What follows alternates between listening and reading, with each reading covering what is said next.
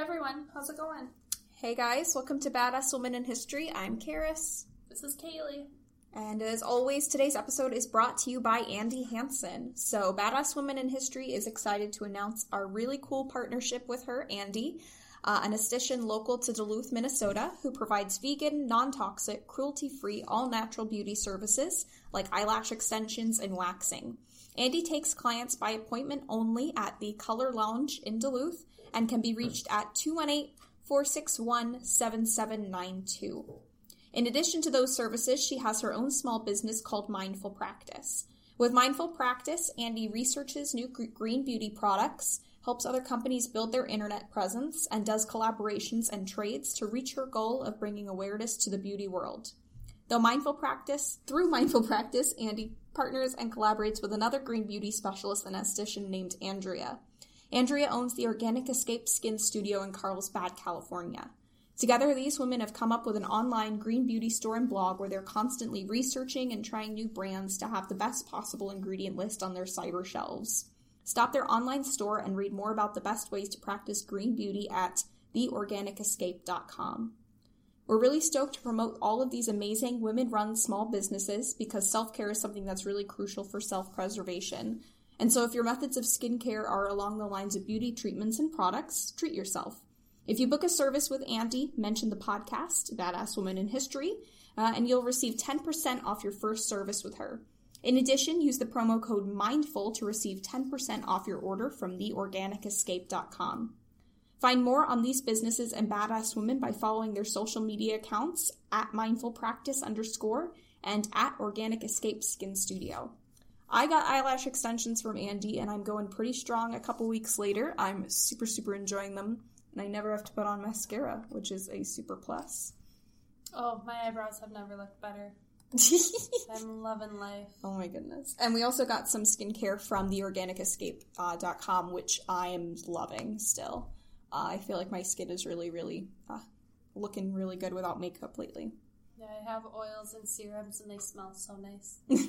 so, yeah, definitely make sure to hit Andy up, uh, give her a call, and go visit her at the Color Lounge out here in Duluth. Okay, so with that being said, we'll get started on our current events. All right. And so mine is just kind of like a, a spooky PSA for all of our listeners celebrating Halloween, which everybody probably knows this already, but you know, sometimes you gotta preach to the choir because the choir isn't always perfect. So, I'm sure, as you know, a lot of times costumes can be more than just scary in a blood and gore sense of way. And especially, I feel like I see it more um, with people our age, college kids, doing oh, yeah, some sure. cultural appropriation. Probably because we don't have a lot of money to do really really fancy costumes, so they're just like, oh, I'm just gonna like throw on this sombrero poncho yeah. Ugh. So, just a reminder that someone's culture is not a costume. If you happen to be dressing as a character who is a different race as you, you do not need to go in blackface. You should not go in blackface. Before you pile on the bronzer, research the history of blackface and like the oppressive nature of it. And minstrel and, shows. Mm-hmm. And uh, if you still can't understand why you shouldn't be going out with brown face paint on your face, maybe you should just stay at home. And also, along those lines, let's leave the slut shaming back in ninth grade for real. If you're very concerned about how most costumes are marketed towards women, um, how they tend to be more revealing, how about you work to understand that if someone is wearing that costume, they probably feel hot as fuck in it. And, and you should respect that and if you are so concerned about it, how about you work to create a safe atmosphere in your party spaces so people can party in as much or as little clothes as they want? But please, please, please, if you're going to a Halloween party and you're looking sexy as hell, um, please make sure you're staying warm outside. When you walk to when you party, walk to the party, because we know you're not driving because you're being responsible adults. Or when um, you're just standing outside waiting for your cab. Duluth got nine inches of snow this week, and please stay safe. It's like Um, the worst timing for this fucking snow. The most wild um, statistic I ever heard when I moved to Duluth from Atlanta was the amount of people that die every year just from like getting drunk and falling asleep in the snow. It's wild, man. Yeah, so everybody be careful this uh, weekend and here on out because it's going to be cold as balls. Stay sexy but stay warm. Wear some breakaway pants over your costume. Then Which you really is only going to increase the effect of the costume. Right, so when you show up to, to the event, just What was that? whip them off. Off. Yes, Amazing. That'll, that'll go over well. That'll, But yeah, awesome. Have a spoopy Halloween, y'all. yes, we're happy you're listening to us around Halloween. Hopefully, maybe. Hopefully. I love Halloween. What have you dressed up yet? No, we yet? didn't know. I, we're gonna take a picture, I think, of a costume, but we're not gonna like go around in it You're gonna like put on a costume for the Insta. for the Insta. what are you doing We were just gonna do Marjorie and Roger Caldwell from Glensheen? from from the Glensheen murders. Uh, Yeah, we bought it. We bought a candlestick from Hobby Lobby, It- which it I actually regret. happened. What? The murder actually happened. You never talk about it. Oh my god. Yeah, we've got a, and I regret getting a candlestick from Hobby Lobby because of their their problematic problems. But I kept the receipt since we're only using it for the picture. I was I I bought it with the intention of like I'm returning this tomorrow. I feel that I accidentally spent full price on a bralette at Victoria's Secret yesterday. oh no! It was like I separates were forty percent off, and it was supposed to just be like sleepwear separates, and I thought that, that bralette fell under sleepwear because it looked very cozy. and you just went through with it anyway. And I bought it, and it was like thirty five dollars, which is not the worst amount of money it could have been, but I'm obviously still very salty about it because Did I ever tell you about the time? dollars, and it should have been like twenty. Did I ever tell you about the time I spent seventy dollars on tea? On uh, tea at Teavana. Yep. The mall. Yep. They were like, oh, it's like ten percent off if you buy a pound, and then like twenty percent off if you buy two pounds. Mm-hmm. And I went in wi- and was like, this is the tea I want, and I knew what tea I wanted, and I didn't know what a good amount of tea to buy was. So she was like, I did, it all just happened very quickly. she was talking really fast, and I was That's like, yeah, I get you. I'll do a pound. And then she, and then it, it's winterberry, so it's a mix of the strawberry and the passion tea or something like that. Anyway, so she started mixing it, and then I realized just how much she was mixing it, and I was like, oh no. Do you still have some? No, I, I will, once I realized how much it was, I was, she was mixing it, so I couldn't like, be like, wait, no, never mind, I only wanted a few ounces. So I went home with two huge bags, like a po- literally a pound of tea. So. It was seventy dollars, and my friend, this was freshman year, and I didn't have a car, so my friend had driven me to mall, and I think I had to meet her outside when she picked me up, and she was like, "Um, what you got there?" And I was like, 70 dollars of tea," and I could, I drank probably 10 cups of tea a day for like a month. Holy I shit. just kept making it. Holy shit. Well, because the other thing is like it goes out eventually. Like there, yeah. It was a mess. I I can relate that one time I went to Teavana with my friend Kate Tanner and she like um we had no money like no money at all. oh yeah, no, this was like my whole paycheck as a freshman in college. We had no money, and we were literally just going to the mall because we were bored. Yeah. And we were like, we can go to the mall, but we were buying no clothes. hmm And so we like walked around, hit up all the stores, tried out some things, but whatever, didn't buy anything. And then we went to Teavana. We were like, let's sample this. And then the lady was like, Did they drag you in? Did they give you me the tour? they were like, you know, if you like buy this fancy tea maker thing, then you get the bag of tea and the rock candy on discount, the sugar. And I was like, fuck it, I'll do it. And it's it would end up being like forty dollars, fifty dollars, and um, then I like have it, and I think I've used it twice. You And me to take that off your hands for you? and I like went to Asher's house, and he has the same thing, and I was like, Did you get talked to? They got was like, you they too. got you too, and now it's like, well, what the fuck? Like, we plan on like moving in together, like next year, two years, and You're like, we don't no, need we two need of these? What the fuck? They got us both. Oh my- son of a bitch. They're going out of business, so Teavana. yeah. Star because Starbucks bought them, and then they were like, "JK, we're closing the store." Yeah, Brandon and I were there today, and They're closing the store in the mall. yeah, well, they're closing all of Teavana.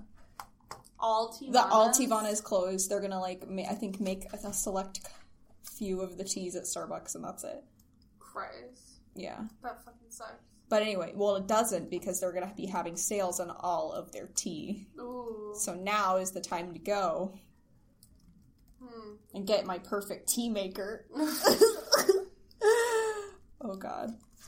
Okay, uh, we're gonna take a quick break and we'll be right back for our badass women history.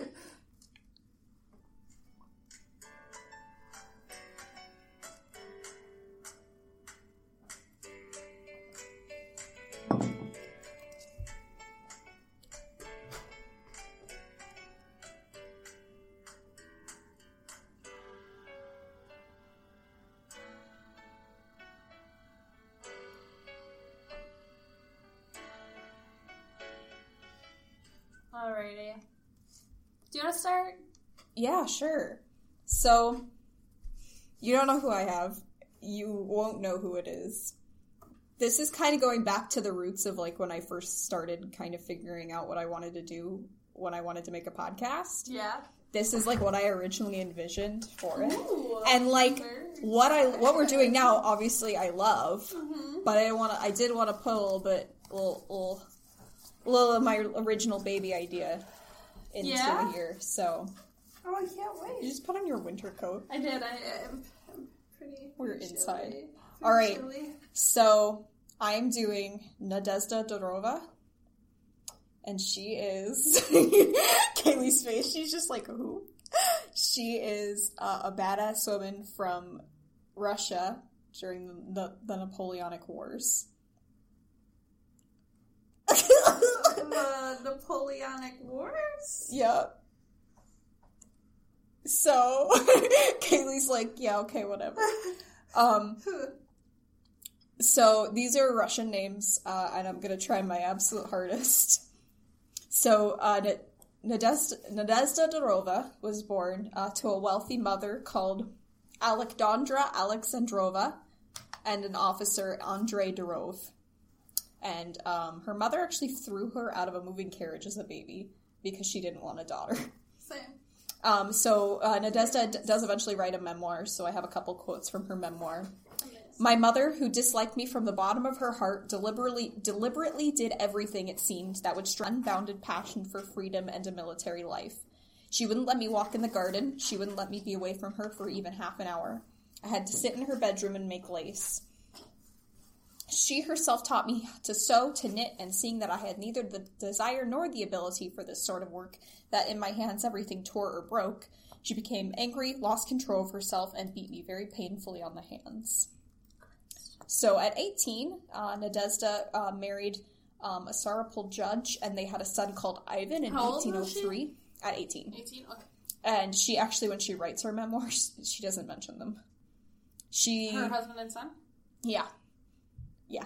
Um, Same. in September, My so husband and son? Never heard of him. never, Never heard, heard of of him. On September 17th in 1809, she put on a Cossack uniform and ran away to enlist as a man in the Russian light cavalry throughout the Napoleonic Wars. She looked too young to get a promotion and she tried to escape a colonel's daughter that fell in love with her. And she was actually wounded during the Battle of Borodino and continued to serve until ordered to heal. So she uh, enlisted in the uh, Russian cavalry, um, was fighting via, on horse, and was disguised as a man. She, I think, bound her breasts and cut her hair, and she was like super, super into the uh, fighting the Napole- fighting Napoleon uh, at this time, which was Oh, Napoleonic. Napoleonic. Yep, that, would- that would be it. Where's Napoleon from again? France? Yes. Okay. So she was born at an army camp in Kiev, um, and she, um, as a child, her favorite toy was an unloaded gun. The Same. Russian are really intense. They're really intense people. Um, but she fought in the major Russian engagements of the 1806 1807 Prussian campaign. During those two battles, she saved the lives of two fellow Russian soldiers. The first was an enlisted man who fell off his horse on the battlefield and suffered a concussion. She gave him first aid under heavy fire and brought him to safety as the army around them as the army retreated around them. The second was an officer unhorsed but uninjured. Um, so the horse was hurt, but not him.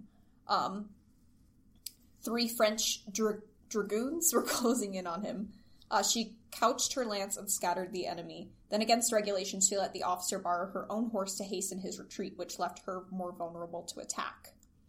During the campaign, she wrote a- letter to her family explaining her disappearance. They used their connections in a desperate attempt to locate her.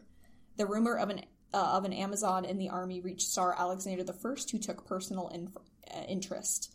Durova's chain of command reported that her courage was peerless. Summoned to the palace at St. Petersburg, she impressed the Tsar so much that he awarded her the Cross of St. George and promoted her to lieutenant. Did there's a woman at that time? I'm pretty sure at this point they knew that she was a woman, and Tsar Alexander I was like, fuck yeah. Uh, the story was that there was a heroine in the army with the name of Alexander Sokolov who had become well known by that time, so the Tsar awarded her a new pseudonym, Alexandrov, based on her own name. Durova's youthful appearances hurt her chance for promotion, and in an era when Russian officers were expected to grow a mustache, she looked like a boy of 16. Uh, she transferred away from the Hussars in order to avoid the colonel's daughter who had fallen in love with her. Durova saw action. Whoops. Thinking she was a man, but um, there may have been some other Oh no. things that happened during that time. Um, Durova saw action again during Napoleon's invasion of Russia in 1812. She bought, she fought at the Battle of, oh gosh, Sm- Smolensk, S M O L E N S K, Smolensk. Nope, Kaylee's just like nope. During the Battle of Borodino, a cannonball wounded her in the leg, but she continued serving full duty for several days until, until her command ordered her to recuperate. Oh my god. She retired from the army in 1816 uh, with the equivalent of captain lieutenant. Um, yeah, and she uh, uh, later went on to write her memoir, which was called The Calvary Maiden. Um, and this was really short, but she's a fucking badass. Amazing. Um, yeah, let me see if I have anything else on her. Uh, after the military, she moved home in 1816, wrote The Cavalry Maiden 20 years later.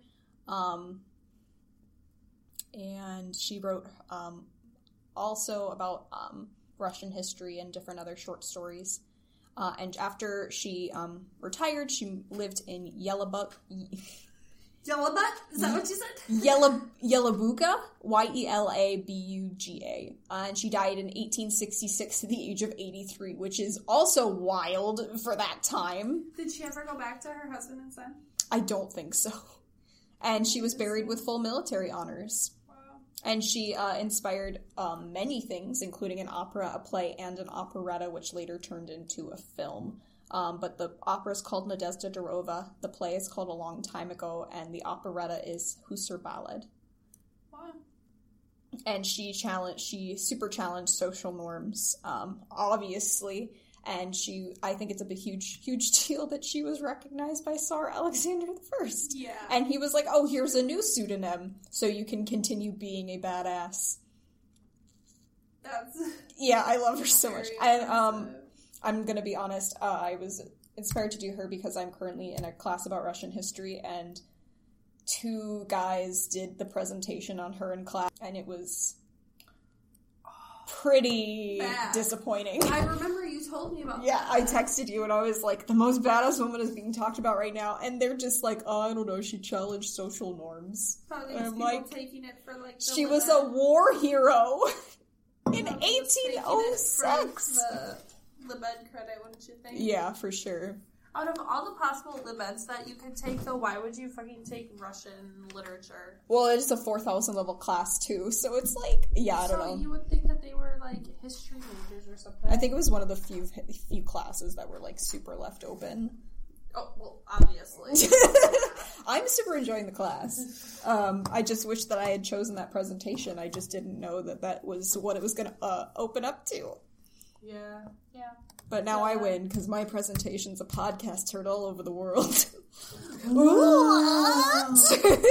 Yeah, I I have to. Well, for extra credit for my cell biology course, I can like make like an educational thing. hmm um, and like I can say like I can decide like who I want my target demographic to be. And Mhm. so she was like, my professor, she's like, so if you like want kids to learn about it, like I would make like a cute little book, or like if you want like. Like, just don't make a fucking PowerPoint. Yeah, basically, yeah. And she was like, "You can make a podcast," and I was like, "My girl Shannon said I got you. like, I'm gonna make the most ass podcast. Oh my god. Amazing. Because I already do. Mhm. Peace, peace, peace. I did put that podcast on my grad school resume. Did you really? Yeah. Nice. Not on my like actual job. I have two resumes going right now: podcast and or grad school and job. Nice. Because I need to get into both. I took the GRE on Friday. Yes, fuck yeah. You got a three. What'd you get? Um, I got a 158 and a 153, which I heard is decent. Nice. So probably will retake it again and actually study for it. Maybe. Maybe not. I say that, but Um, also, it say that I'll study. snowed the morning of your GRE, I woke so. up and I was like, wow. I was stressed about just like taking the GRE, but now I'm stressed about actually driving to the GRE. yeah, yeah, that was very shitty. I like showed up and they hadn't shoveled their parking lot yet. oh, God. Like somebody was. Was it at the high school? No, no, no. It was at like this business on London Oh. Road, and it's they like are a professional like test proctoring business, Is that a thing? and yeah, and they like I couldn't see where to pull in, and so I like whipped around, parked at like the Caribou Einsteins. Then I pulled up the address on Google Maps and I looked at a picture of the business when it was summer. And I was like zooming in. And I was like, There's the driveway. Okay. oh my god. So I blasted it. Luckily, I was early. I left like half an hour early. Just to get down the hill. Mhm. And I still got there in like 17 minutes. So Nice. my good old Buick didn't roll down 21st this time. Was 21st paved? Or uh, plowed? Yeah, Oh, it okay. was fine by then. I left at like 11:30. See, I had the brilliant idea of trying to get up Lake Ave at 9 a.m. That didn't happen. What the fuck? yeah, I. Why? I, How? I don't I I don't know. I turned around. Also, there was a school bus stuck on Mesaba, and I had to call my mom because I was like, I just need you to talk to me right now, so I don't kill myself. I'm scared. Yeah. Anyway, Yeah. your turn. My turn. Alrighty, friends. So I uh, chose Lupita Nyong'o. yes! Oh my god. um, God damn it. uh, I I'm very excited about her because so this is kind of related to like um my person last episode Rose McGowan um content warning sexual harassment and the stuff with Harvey Weinstein but um I talked about like Rose McGowan's harassment allegations, and I really think it's important to give Lupita Nyong'o some time on this podcast as well. I've learned some really different viewpoints about the Twitter blackout, blackout that I participated in two weeks ago. Basically, saying like, so like Rose McGowan like headed the Twitter blackout, right? And it like a lot of people didn't sign on. Um, but it basically, a lot of people also said, like, hey, this might not be productive because, like, women of color's voices are silent so often anyway. yeah. So we really can't afford to just, like, black out Twitter because, like, uh, it's not going to do anything because people barely listen to us anyway. So we need to, like, be, be given more of a platform. Yeah. So it would have been cool if, like, the people, like Rose McGowan, like, leading the Twitter blackout would have been, like, white ladies Twitter blackout. Yeah.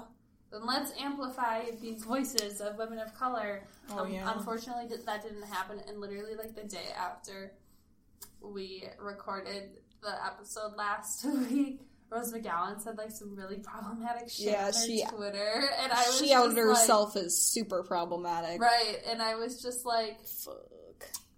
uh, of course. One day after I like worked super super hard to like put together shit on her, um, and she ba- she basically is like, "Hey, I'm learning and all this. This is a really like troubling time for me," which I understand. But she compared like being a woman to being black. Oh god. Like those are things you can't really compare.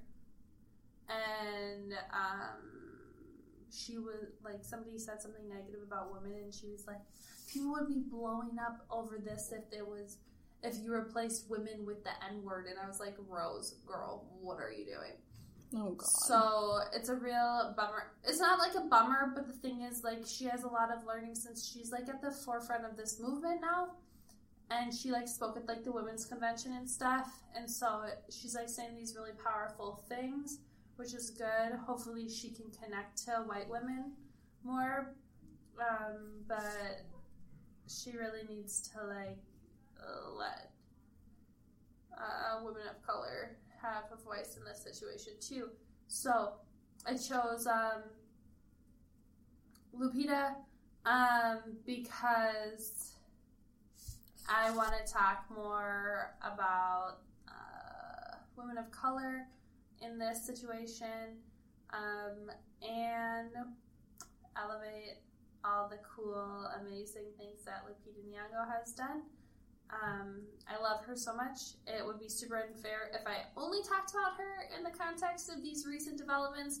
So I'm just going to talk about her life growing up and then just kind of touch on um, this really amazing uh, op ed piece she wrote for the New York Times about um, the shit with Harvey Weinstein, who, just an update, uh, he is, calls himself a, a sex addict now and checked himself out of rehab after just one week. After one week. Yeah, Which just kind of sounds like a vacation. it really does. Like somebody tweeted, they were like, "Why, uh, if like Harvey Weinstein's a sex addict, then why like are all of these accusations only coming up with like women like eighteen to twenty five, like when he's in a like position of power and."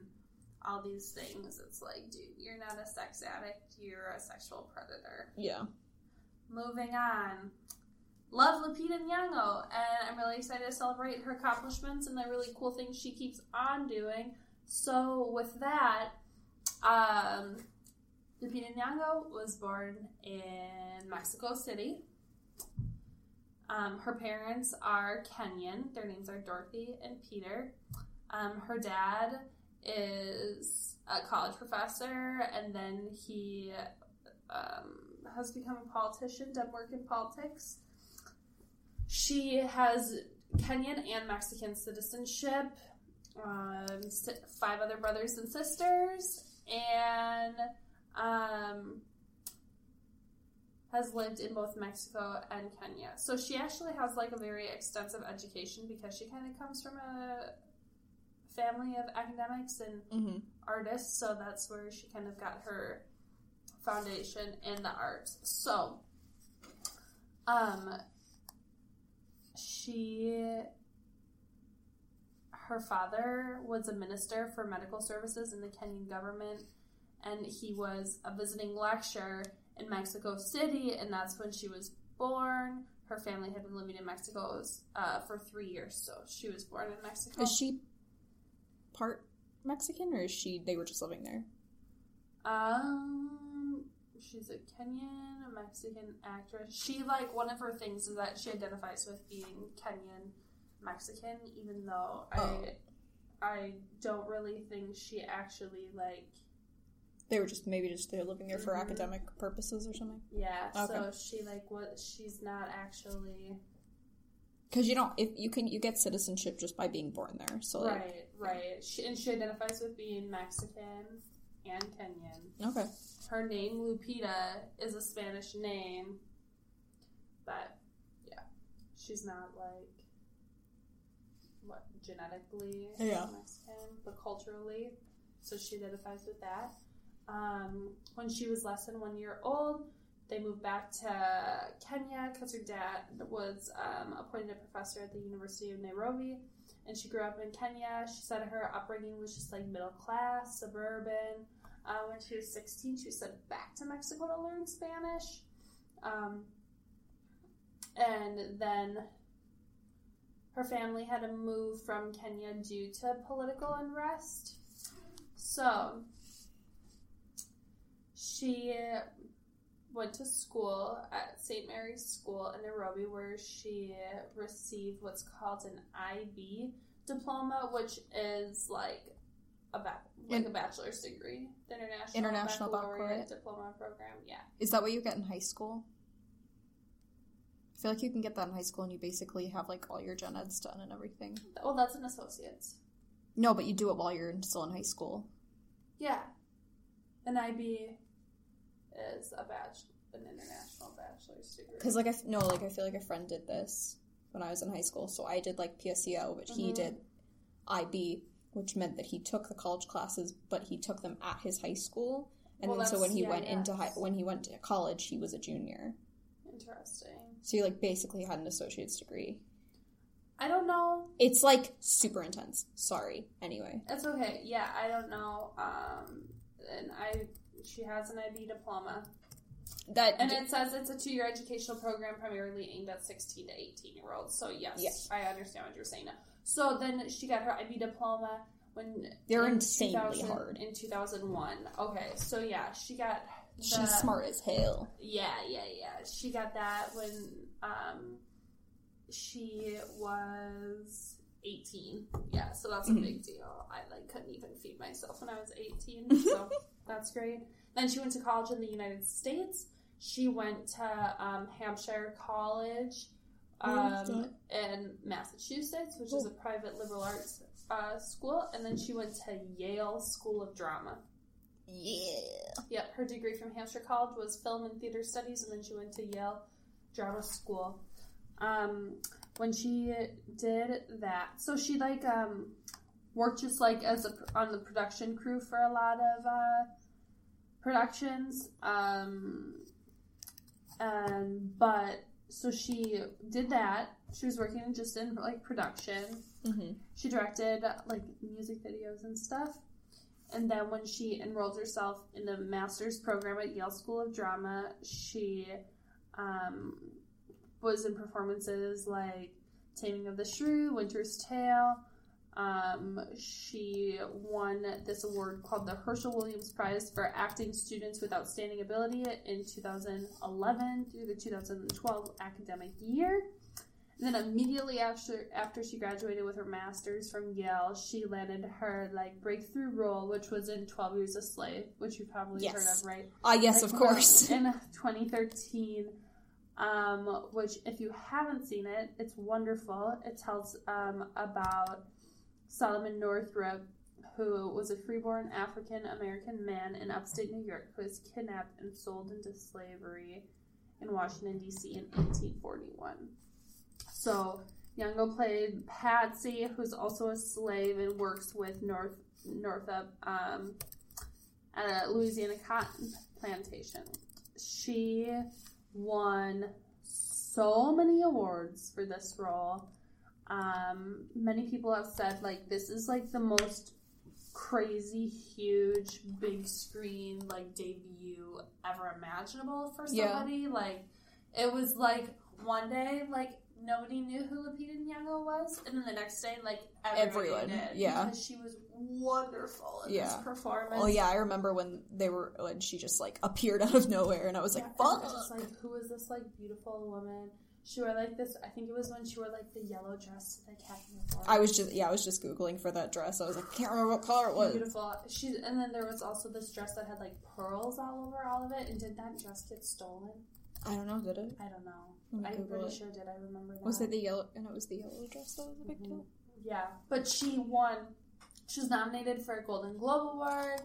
um, two SAG awards um, that she won, and then she won um, the Academy Award for Best Supporting Actress, where she was the sixth Black actress to win the award, the first African actress to win that award, the first Mexican to win the award, the first Kenyan actress to win an Oscar, Fuck. like. And she also became the 15th actress to win an Oscar for a debut performance. So, wow. Um, she also was in Star Wars The Force Awakens. Um, it came out in 2015 as uh, Maz um, which was a CGI character. Mhm. They used like the motion capture technology, so it still kind of like had her um, Yeah. expressions and stuff.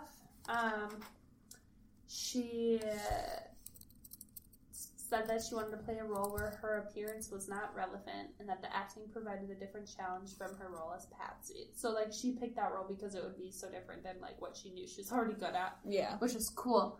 Um she has been nominated for Best Supporting Actress in the Saturn Awards and Visual Performance in the MTV Movie Awards for this role. Um, yes, and so now she um, is doing a bunch of like little roles in a place called Eclipse. Um, she's won. She's been nominated for a Tony for that award. Um, she's written uh, in Lenny Letter, which we've talked about in this podcast before. She voiced um, the mother wolf who adopts Mowgli in uh, um, the Jungle Book, which came out in 2016, which was a Oh, wonderful yeah. movie. Have you seen that? I haven't seen it. It's so good. I love it. um, I heard it was like I know it was like really pretty. it was beautiful. So amazing. Um, she's in the Queen of Katwe, um, about which is a biopic about um, this young chess prodigy from Uganda. She also is rumored to be uh, reprising her ro- role in The Last Jedi in 2017. They're like pretty sure this has happened, but Mm-hmm. I mean, I would I don't know why it wouldn't be happening, but Mm-hmm. um, it still says rumored. Um, and then also she's gonna be in the new Black Panther movie, which is gonna be bomb as fuck. Like, comes out February 16, 2018. They're already doing like their Comic Con um appearances and stuff. It has like Michael B. Jordan in it, um, Angela Bassett. It's gonna be so good. I am shook just thinking about it.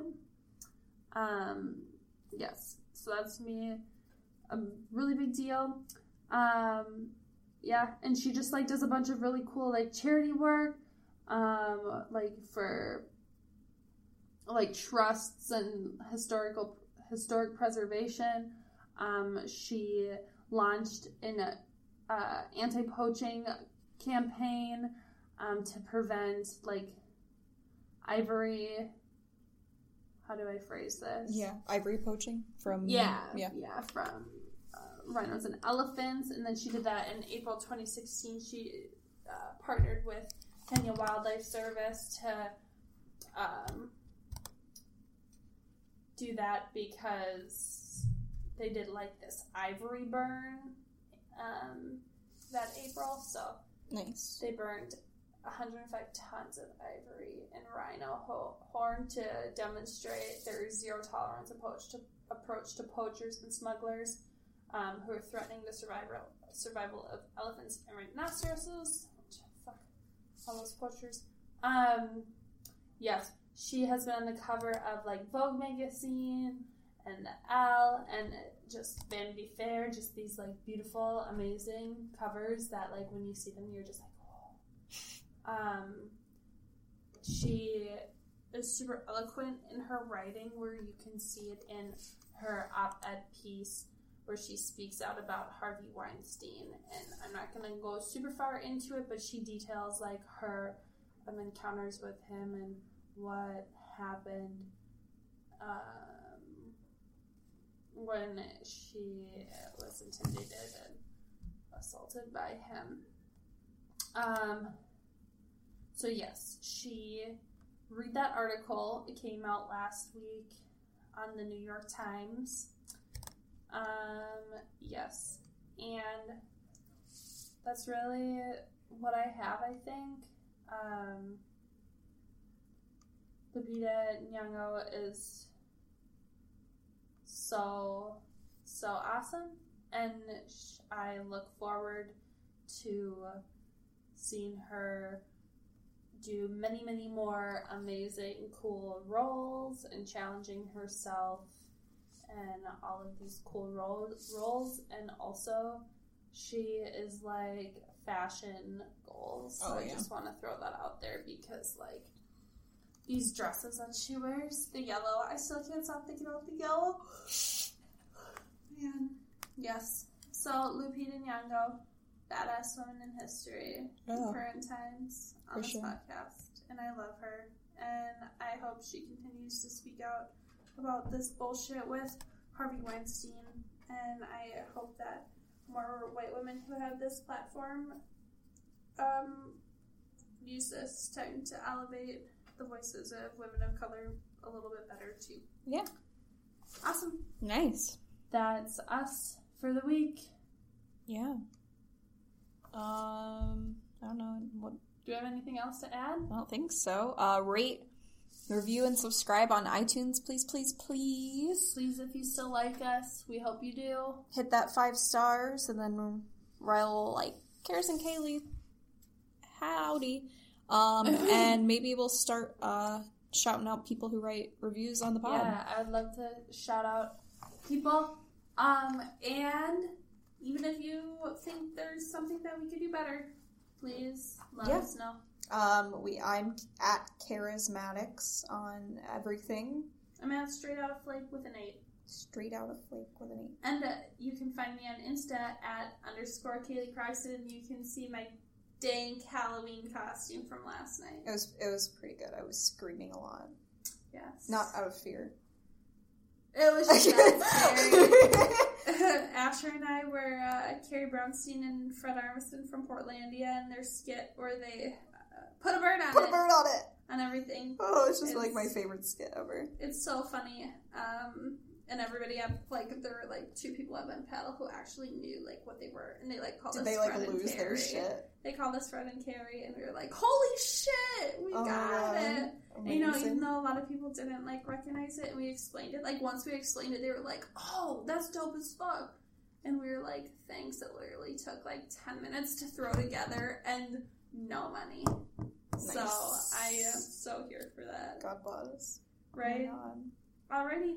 Well, make sure to check out Andy at Mindful Practice. Uh, and her, again, her phone number is 218 461 7792. Get y'all some lashes. Yeah, visit her at the Color Lounge. It'll be great. Highly recommend.